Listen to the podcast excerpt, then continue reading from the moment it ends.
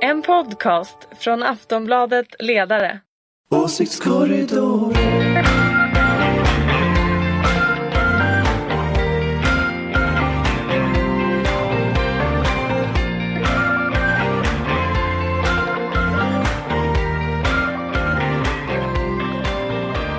Välkomna till Åsiktskorridoren, Aftonbladet Ledarsidas podd som i princip kommer varje vecka, läggs ut på fredagar. Eh, Karin Pettersson. Här är jag. Anders Lindberg. Ja. Ulrika Schenström. Yes, yes. Eh, Karin och Anders är sossar. Ulrika Schenström är moderat. Japp. Jag heter Fredrik Virtanen och eh, neutral, eller på gränsen till eh, moderat här då, för, för, att, för att balansera upp det här. Även om jag egentligen skriver på ledarsidan varje lördag. Har ni det bra? Jätte, jätte, jätte, jättebra. Ja, framförallt idag tycker nog Karin att det är jätte, jätte, jättebra med tanke på vilken otroligt snygg färg hon har på jag blusen. Jag satt på med min mest gammelmoderata blus som är kornblå med eh, pressväck. Små puffärmar. Den är väldigt ett, blå. Som en hyllning till Ulrika Schenström. Anders är mer ljusblå och jag, Ulrika, är mer svarta som vanligt. Svarta som vanligt. Mm. Eh. Finns det något nytt om Lars Adaktusson den här veckan?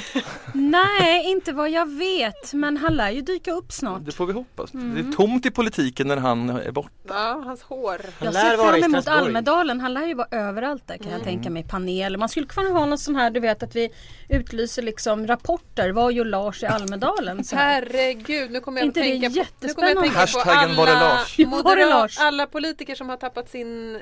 Eh, maktposition som kommer vilja vara i Almedalen och Oj. på något sätt få vara med igen. Det kommer mm. bli en plågsam vecka på många sätt. Var är Lars?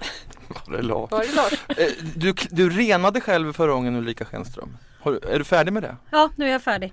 Jag är färdig. Men jag kommer snart gå igenom det igen. Det är ganska skönt. Ja, det var vätskereningen då, eller hur? Ja, vätskerening. Mm. Mm. Vad heter det? Kläns? Grön, grönt te. Ja, grönt te. Grön, mycket grönt te. Har du gjort det, Anders? Va? Anders jobbar med, bara med currykryss. Nej. Ja. Vakna nu, Anders. Grönt te. Grönt te. Det, det, var, det är mycket S L nu, alltså stor Stockholms lokaltrafik, och det påverkar ett par miljoner människor som bor här, men även besökare.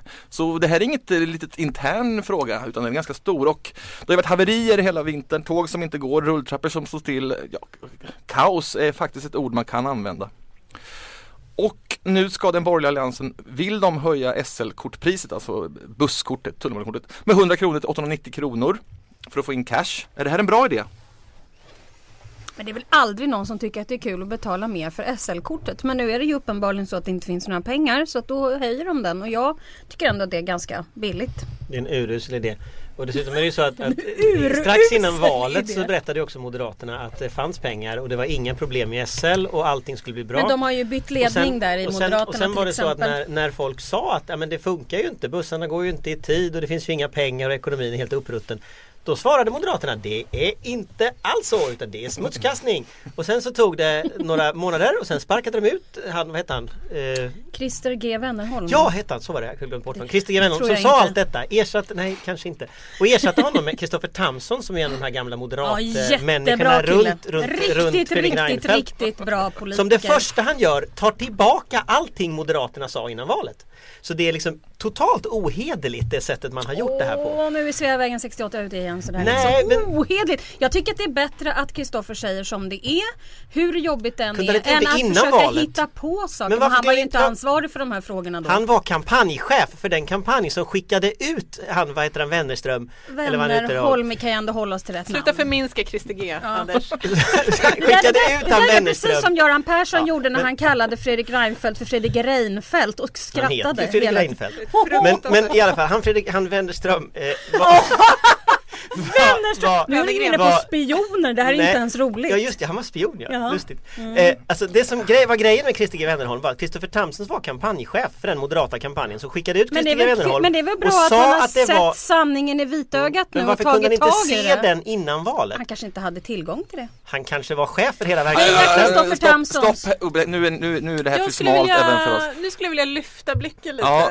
Här kommer D N:s ledarsida in på banan. Tycker det är viktigt att lyfta. är den värsta fördom, eller ja. värsta förolämpning vi har. Så här är det ju ändå, åttahundranittio spänn i månaden är inte särskilt dyrt. Nej. Och nu är jag nog att spela moderat här. För så, så, det, var, det är dyrare i Göteborg, dyrare i Malmö tror jag. Det kan du säga som höginkomsttagare. Mm. Så att, så att, oh. så att, och, det, och det är liksom kärnan. Är Idag är du verkligen nej, men det är liksom kärnan det. Att, att det här är en extremt usel fördelningspolitisk reform. Därför att de människor som åker tunnelbana, de som åker bussar, det är mer kvinnor än män. Det är mer låginkomsttagare än höginkomsttagare. Det är de som inte har andra alternativ. Och det är bättre för miljön. Så att höjer man, försämrar man eh, kollektivtrafiken och höjer priset. Vad händer då? Jo, det slår hårdare mot kvinnor, det slår hårdare mot låginkomsttagare och det slår ja. mot miljön. Nu vill jag prata om ett annat perspektiv här. Nu, jag håller med Anders om det här fördelningspolitiska, den här eh, taxehöjningen blir som en regressiv skatt som slår liksom hårdast mot dem som har det minst.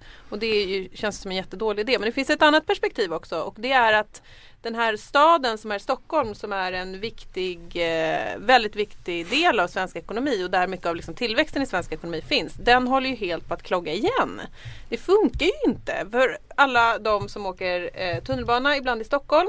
Eh, så vet man att det går inte. Det går nästan inte att ta sig fram. Och vad händer nu under den här mandatperioden? Istället för att bygga ut tunnelbana, satsa mer på tvärbana, så är det dag, var, varje vecka så har man om ett nytt inställt stort infrastrukturprojekt. Tvärbanelinjer som ställs in, det ska bli färre turer. Och det är ju jättetråkigt, men det, här, det verkar inte finnas några pengar. Nej, men det finns ju pengar. Det är väl mycket bättre i sådana fall att höja landstingsskatten och så att det slår jämnt på alla, och så använder man de pengarna till till att satsa på infrastruktur så att tillväxten kan komma igång och så att vi kan få fler man kan jobb. Säga så här, men jag tror ändå att det liksom i slutändan är så att nu har de ju tagit sitt ansvar, det har ju tagits av alliansen i landstinget, och de har väl tagit det här beslutet att får vi höja den här så får vi göra det bästa av situationen. Jag är behöver... mest förbannad på väljarna i Stockholm, måste jag säga, som efter fyra år av Christer G. rösta fram fyra år till. Kanske av inte bara röstade på dem på grund av trafikfrågorna, utan det kan ju vara annat. Också Nya Karolinska, detta succéprojekt. Mm. Det är det man röstade på. Men jag men Leif, har faktiskt ingenting med det att göra, så du behöver inte titta på mig på det där sättet. Leif Pagrotsky, gammal näringsminister och kulturminister och massa. Han hade ju ett mycket kreativt förslag enligt mig i alla fall, där han skulle mm. finansiera ett gratis S L-kort. Först öppnar vi spärrarna, sen höjer vi landstingsskatten lite grann, inför skatt, en ny skatt på affärslokaler och låter även arbetsgivaren bidra en del, för att då, då, så åker alla gratis. Mm. Det var väl en jättebra idé. Jag tyckte dessutom att det var ganska kul, och den debatten de hade i Aktuellt häromkvällen, det var ju faktiskt riktigt t- kul att se de två. För att, eh, vilka var det? De Leif, Leif Pagrotsky och eh, Tamsons, Christoffer Tamsons. Eh, och där, Le- där Leif var lite så här ungdomsrebellisk och eh, påhittig, och Christoffer Tamsons var mera farbroderligt ansvarstagande. Så att de bytte lite roller fast där idén, åldersmässigt. Alltså själva men det är grundidén inte, är ju väldigt spänn, ja. alltså den är ju väldigt spännande. Absolut. Alltså att ha ett, ett, en gratis kollektivtrafik därför att, därför att det finns människor som vill att människor faktiskt åker in till stan.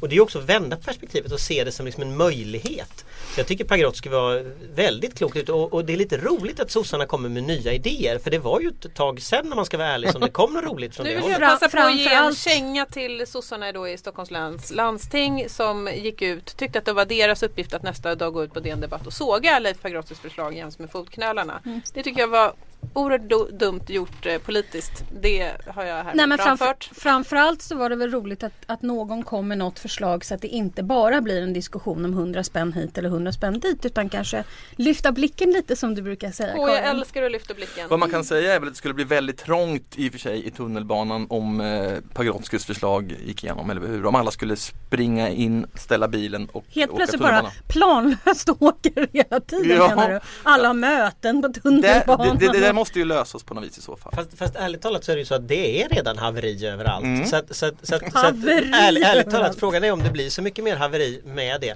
Utan lösningen är att i sådana fall sätta in fler bussar.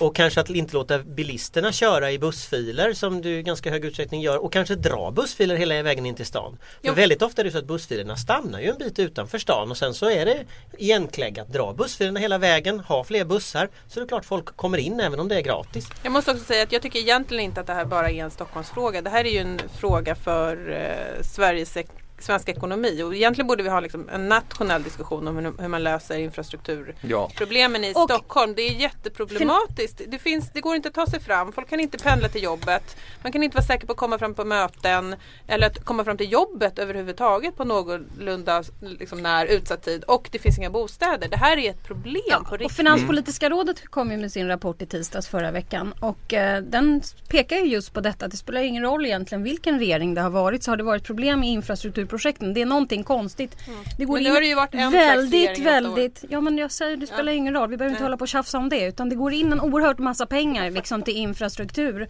Men det byggs ingenting eller underhålls väldigt dåligt. Och jag tror att ibland att väldigt många som håller på med infrastruktur, som är politiker oavsett partifärg, har något slags sån här behov av att det är min bro och jag ska ha den. Så att det är liksom pampiga projekt som de själva kan liksom skriva under en signatur på. Mm. Och då är vi inne på nästa ämne tycker jag. Och vilket är ja, Socialdemokraterna. Eh, en viss kris kan det synas och vi pratar om den just nu. Varför går det så dåligt i opinionsundersökningar just nu, Anders? Det, det beror, jag tror att det väldigt hög utsträckning beror på att Stefan Löfven gick till val och skapade förväntningar kring att förbättra skolan, att eh, få fler jobb, att liksom människor skulle känna en skillnad i vardagen ändå med revor i välfärden och så. Sen har det inte hänt och det finns många skäl till det. Ett är att det har varit en borgerlig budget så att han inte har kunnat göra någonting. Ett skäl är kanske att regeringen med Miljöpartiet och Socialdemokraterna inte fungerar så där jättebra som man hade kunnat tänka sig att de skulle göra.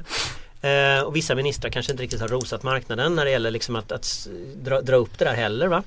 Eh, Åsa Romsson till exempel på senare tid. Men, men, men summan av detta är nog att de människor som röstade för förändring eh, i höstas upplever inte att de har fått förändring och då blir det väldigt svårt att, att, att få ut det där budskapet. Så att jag tror att Löfven har nog ganska stora problem faktiskt för att han måste leverera på det där som han blev vald för. Och det är samma problem som alla politiker har att liksom, det är en roligt innan valet men sen men måste alliansen leverera. Ökar ju inte heller, alltså vem fasen ökar? Men S D:s små S D. Ökningar motsvarar ju inte sosseraset, det gör det ju inte heller. Vad händer egentligen? Ja, det, nu är det ju så här, det, det, det, jag tycker att det ser lite tragiskt ut rent generellt och då pratar vi inte bara Moderaterna eller Socialdemokraterna och så. Utan just att de flesta går ner och är det några uppgångar så är de väldigt knappa. Men de enda som ändå märkbart går upp är ju S D. Även om jag kan hålla med om att det inte liksom, det flödar ju uppenbarligen inte men det är tillräckligt mycket att det är säkerställt. Och jag tycker att det är ganska oroväckande, en oroväckande trend skulle jag säga. Eh, sen tycker jag också att det är lite oroväckande att ingen, att nu idag så kom ju då den här Novus och så står det där att liksom alliansen är större än de rödgröna. Men det stämmer ju inte. Därför att K D ligger ju under fyra procent och låg under fyra procent även i Sifon. Så att det är ju inte alls så.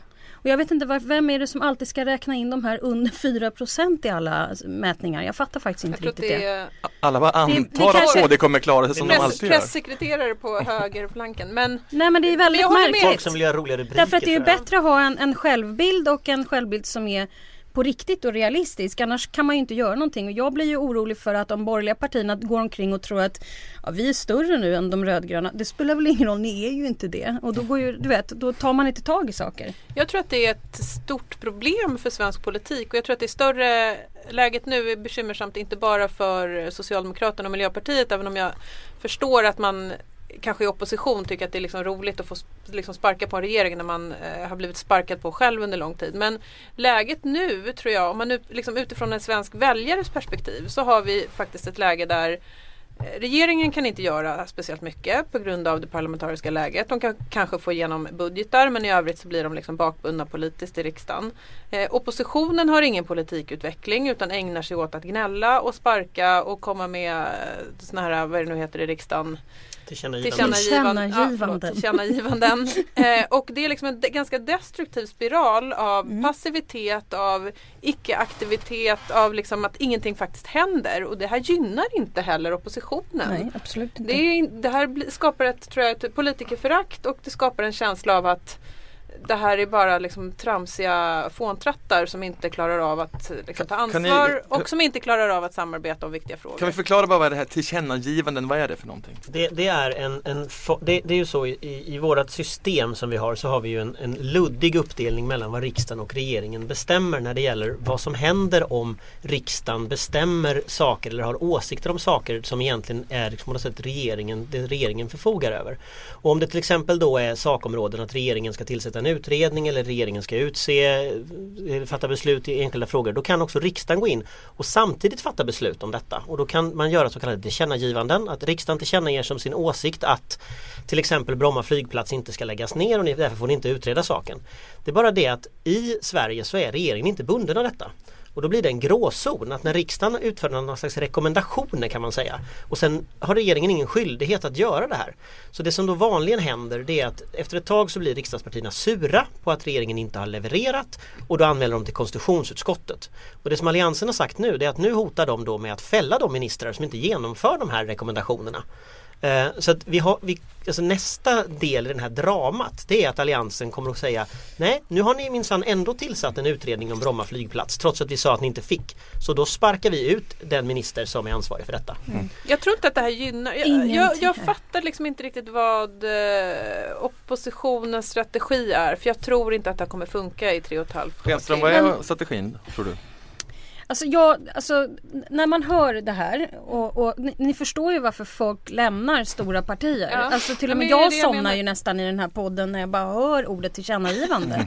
Alltså jag tror, jag tror att det är viktigt att komma ihåg. Det var jo, inte men, mot dig Anders, allvarligt. Det, det var verkligen problem, för att men det jag... finns två problem med det. Det ena är att det är obegripligt. Det andra är att det är otydligt. Så, ja, så, tack jo, Anders. Men Anders, vi, vi, vi är inte emot dig. Nej, det, utan jag försöker bara liksom ställa mig på... lyfta blicken och ställa mig lite på väljarnas sida. Mm. Det är så här, vad vill väljarna höra? Jo, de vill höra vilken politik överhuvudtaget som ska t- läggas, läggas så att det förändrar och förbättrar olika problem. Inte ordet tillkännagivande. Jag tror att det är just det här att oppositionen, om vi tar Moderaterna och K D, F P och C, är, tror jag, i en liten spiral av det här som Socialdemokraterna var i när man tappade regeringsmakten tjugohundrasex. Man är inte helt med på att, och kanske liksom förkroppsligar att man förstår att man verkligen är i opposition.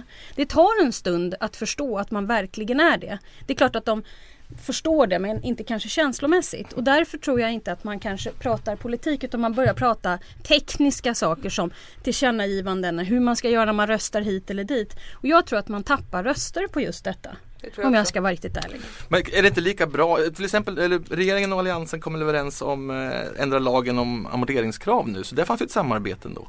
Är det inte lika bra att Moderaterna och sossarna slår påsarna ihop nu och regerar det landet? Nej, men jag tror ju att till slut, och det här har jag väl sagt i den här podden tidigare, och det här handlar inte om att jag tycker att det skulle vara så himla roligt att eh, slå påsarna ihop med oh, mina, mina jättetrevliga socialdemokratiska vänner i det här rummet.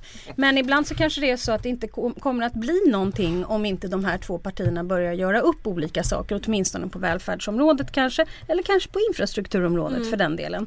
Därför att annars kommer det bli så här hattigt fram och tillbaka. Jag tycker att det regeringen borde göra är att de borde ta Moderaternas förslag som de la fram i Almedalen förra sommaren om Sverigebygget, hette det var Ulrika. Mm. Ta det, göra, eh, ta det som sitt reformprogram och säga vi gör alla de här förslagen och Moderaterna är, är med och diskuterar finansiering. Fast då måste, du vet, då kommer ju den här diskussionen mm. och, och jag menar, du och jag skulle säkert ha lättare att göra det här.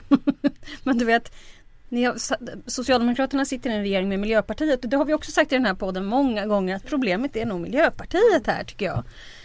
Om jag ska vara riktigt där. Vi måste ha hit en miljöpartist. Vet ni vad jag tror? Jag tror att hela svensk politik och svensk journalistik just nu har en slags utmattningsdepression ja, efter det här året. Folk, är, eh, folk borde ta semester. Alltså lösningen den är egentligen att vi ställer in Almedalen, vi tar semester, alla kommer tillbaka i september. Ingen får läsa och, tidningen. Och ingen eller? får läsa tidningen under den tiden. Nej, det var en dålig idé. Men, men, men, ingen förlåt, förlåt. Men att, man faktiskt, att, man, att folk faktiskt får ta nätet. ledigt, och så får vi hoppas att det blir lite bättre i höst. För att någonstans är det så att det finns en massa riktiga konflikter under det här. Det finns en massa riktiga utmaningar, det finns en massa spännande saker som går att göra. Men ingen tar den bollen just Nej. nu, för att det har liksom blivit en slags partipolitisering, metapartipolitisering av alltihopa, vilket gör att det händer liksom inget. Så att jag tror att folk behöver ledigt, folk ja, behöver komma folk tillbaka till hösten. Ja. Det blir enas om att vi behöver, alla, vi behöver ledigt. Vi reser på oss nu och går. Ställ in Almedalen ja. så skiter vi politiken till. Ställ in diverse kongresser. Men tidningen måste vi faktiskt läsa, annars... Ja, nej, ja, nej jag ber verkligen om ursäkt. Ja, det är klart vi ska läsa tidningen. Mycket får du säga, men någon måtta får det vara. Får det vara. Eh, bra idé Anders. Okej, vi måste snacka. Har ni hängt med i det här kulturbråket som man kan säga började med Ebba Witt-Brattström som bankade på eh, kulturmannen igen, denna, denna lätt Kulturmannen med stort K. Med stort K. Eh, som inte är bara en kulturman, utan det är ju mer, det, det, det är mer ett samhälls... En organism kan man väl kanske säga. Men här specificerades kulturmannen som Stig Larsson och Karl Ove Knausgård kan man väl säga. Eh, Stig Larsson då, som är bästa kompis med Ebba Witt-Brattströms exman som har skilt sig från, Horace Engdahl. Eh, Sen gick Knausgård eh, till svar med en jätteburgare i D N. fyrtiofem tusen fyrtiofem tusen tecken såklart, eftersom han är en vit, potent, protestantisk man. Han måste ju uttrycka sig stort! Ja, det är en debatt. Ja, läste ni den? Vad tyckte ni? Jag tyckte att det var, som redaktör, så tycker jag att den var problematisk. Jag tycker att det var sex texter igen, ungefär. Ja, det var det. Eh, och, I alla fall tre. Eh, ja. Sen, jag uppskattar Knausgård mycket som författare och har läst en hel del av honom. Eh, och, men jag tycker att eh, han är bättre som författare än samhällsdebattör, eh, måste jag säga. Jag gillar hans författarstil liksom, eh, bättre. För att eh, den här kändes väldigt osmält och eh, otuggad och eh, oklar. Och den, sen hade den också ett politiskt innehåll såklart. Han eh, ja, tyckte att svenskarna, vi i Sverige är alldeles för...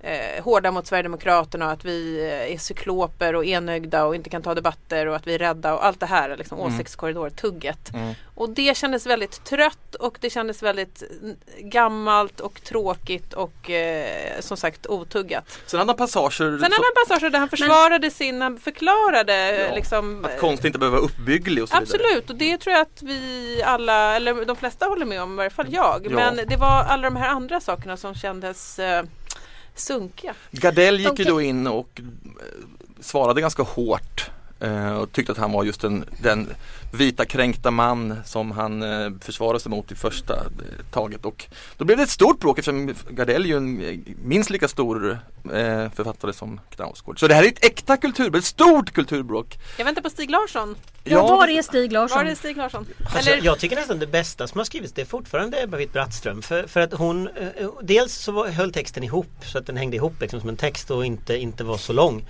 eh, men, men dels så älskar jag själva formen där de skrev. Jag hade tänkt att skriva en seriös text. Nej, du liksom, menar hennes sista text? Hon, mm, det är ju tre ja, texter hon ja, exakt, har skrivit. Exakt. Eh, och, och liksom komma med ett seriöst svar. Men nu tänker jag bara skriva vad jag tycker. Och så skriver hon vad hon tycker. Och det, då känner jag så här, den elden skulle jag önska i politiken. Ja, men alltså det här är väl jätteuppfriskande med lite gräl och så. Jag menar, jag kan hålla med om att det kanske är sunkigt att tycka vissa av de där grejerna, men det är någon som vågar tycka något i alla fall.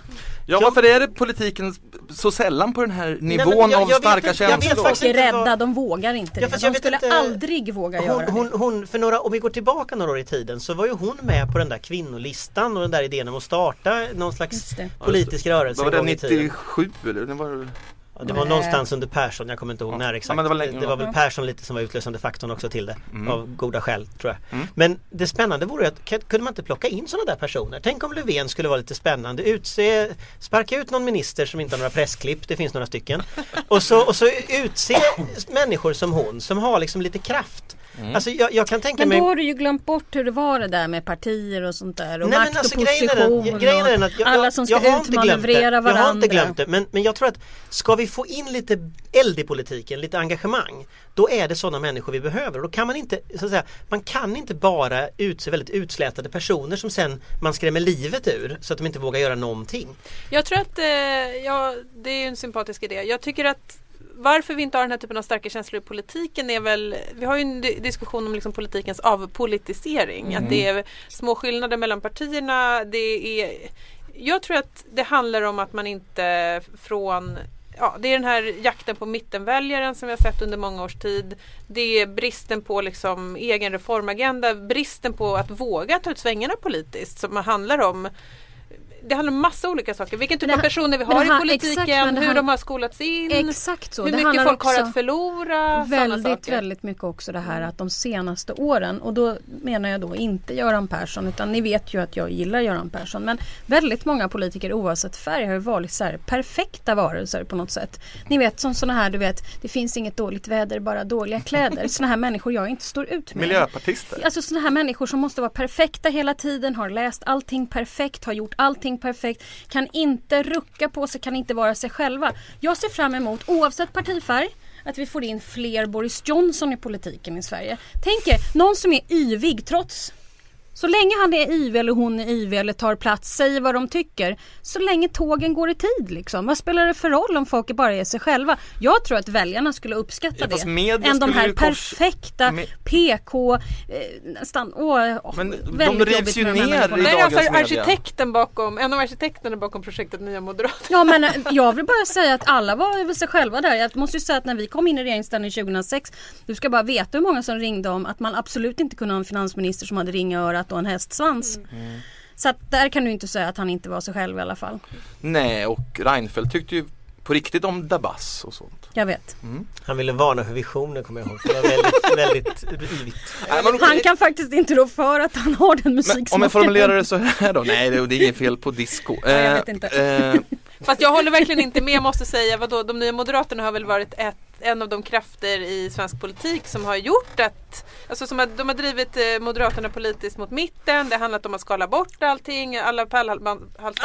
Det ska Gud, jag, nu kommer det där. Det där är så larvigt. Titta, jag har jaga... alltid pärlor på mig. Ibland har jag till och med jo, jo. flera rader bara för att retas. Vi ska jaga mittenväljare. Oh. Vi ska lyssna på debatt. Statsministern ska dammsuga. Liksom där ja. superängsliga. Nej, nej, nej, nej, nu är vi inne i det här. Det var bättre än att vara gamla fina borgare. Nu är de inne i det här nya moderat-träsket igen. Fast, fast, den frågan som du ställde, alltså det här med hur ska man få den här elden i politiken, hur ska man få in den lite grann? Mm. Alltså jag tror att det handlar väldigt mycket om att få in nya människor, och jag tror att partierna har blivit lite anorektiska i sitt förhållningssätt, ja, att man blir färre och färre som tycker mer och mer lika tills man blir en sekt av partistrateger, och då försvinner den här typen av yviga människor. Leif Pagrotsky är ett utmärkt exempel på en sån här yvig person som ställde till det något så in i vassen han satt i regeringen. Skitjobbig men, säkert. Men, jättejobbig säkert att sitta där, men han var ju jättehäftig och han är fortfarande kvar därför att han mm. har något att säga. Mm. Och, och om man tittar på de människor alltså, som, som man ska rekrytera, så borde man ju satsa på sådana människor som har en egen idé, som vill någonting. Mm, fast då blir det ju, då, jag kan hålla och då blir det lite jag jobbigare, ju, ja, det men det blir roligare. Absolut. Och det blir mer för oss att skriva om, vilket absolut. Är ett viktigt värde. Absolut, men du vet ju hur det blir i partier varje gång det ska komma in någon ny, kul, yvig typ. Då blir alla så här, vi växer inte upp ihop. Vem, vem är det? Är den god eller ond, den här människan? Nu är vi tillbaka till Lars. Ja, Lars. Ja, det är svaret på våra ska vi inte bröder. Ha en sån där varje Lars? Kan vi inte ha det i Almedalen? Men, vi, vi har redan det. Ja. Men för det är ju det är alltid så att kulturdebatterna innehåller ju politik, men politikdebatterna innehåller ju sällan kultur. Det är riktigt. Är det också en obildning i kultur i, i politruckernas värld? Jo, men jag måste säga om den här kultur... Det är ju intressant, för att vad som hände med den här kulturdebatten, det var ju att den inte till slut handlade om kultur, utan handlade om po- politik. Ja. Och kulturen har ju har blivit en arena för politisk debatt, och jag tror att det handlar om att den politiska debatten inte förs i politiken, så att den måste liksom komma ut någonstans. Mm. För politikerna orkar inte ta konflikterna, vill inte ta konflikterna på grund av alla de här skälen som vi har pratat om. Men det är ju också tråkigt, därför då har vi ingen riktig kulturdebatt, då har vi bara liksom en metapolitisk debatt som ju är ganska enformig om det här med ås- åsiktskorridor hit och dit.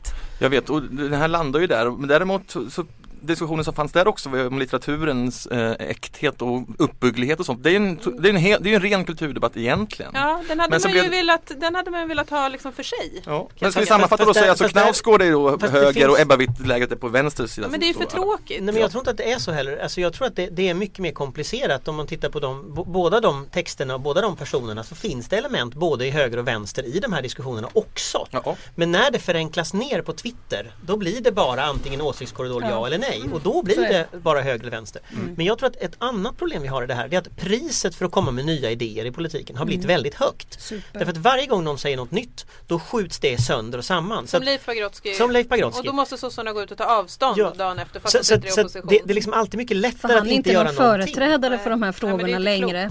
Jag skriver om det här på lördag, så sluta prata om det. Okej, förlåt. Mm. Mm.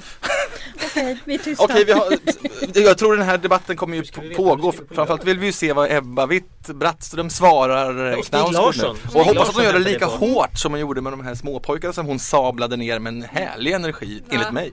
Um, eller också rinner den ut i det berömda sanden nu. Okej, ingenting har Lars Adaktusson mer? Ingenting Nej. rapporterat? Vi ser något om Jakob Forssmed, lika... Ja, nej, men jag tyckte i alla fall att han gjorde ganska bra ifrån sig i partiledardebatten. Jag vet att du skrattar åt mig hela tiden, men jag kan säga det. Hej Jakob, det gjorde du bra. Vi ska för nytillkommande lyssnare berätta det med, att... med Descartes. Jag, ja, jag du visste ska, att du skulle komma fler med... Fler exempel på Descartes men, men, faktiskt. Men, men en sak som faktiskt var väldigt roligt under den där partiledardebatten, som jag för övrigt tyckte var för väldigt tråkig. tråkig, tråkig det var ju att det skapades ett Twitterkonto under tiden. Därför att Jakob stod så här med pennan hela tiden i direktsändningen. Så det var någon som skapade Twitterkontot Jakob Forssmeds penna, och det var väldigt underhållande. Jag tyckte det roligaste med debatten var att Jan Björklund hävdade att alla socialdemokrater drivs mer av avundsjuka än... Den, avundsjukan är starkare än sexualdriften för socialdemokrater. Mm, men det, det här hörde jag dig förneka. Jag förnekar detta och det bestämdes det. I P ett vill jag ja, dagen ja. efter. Ja, det men var det roligt.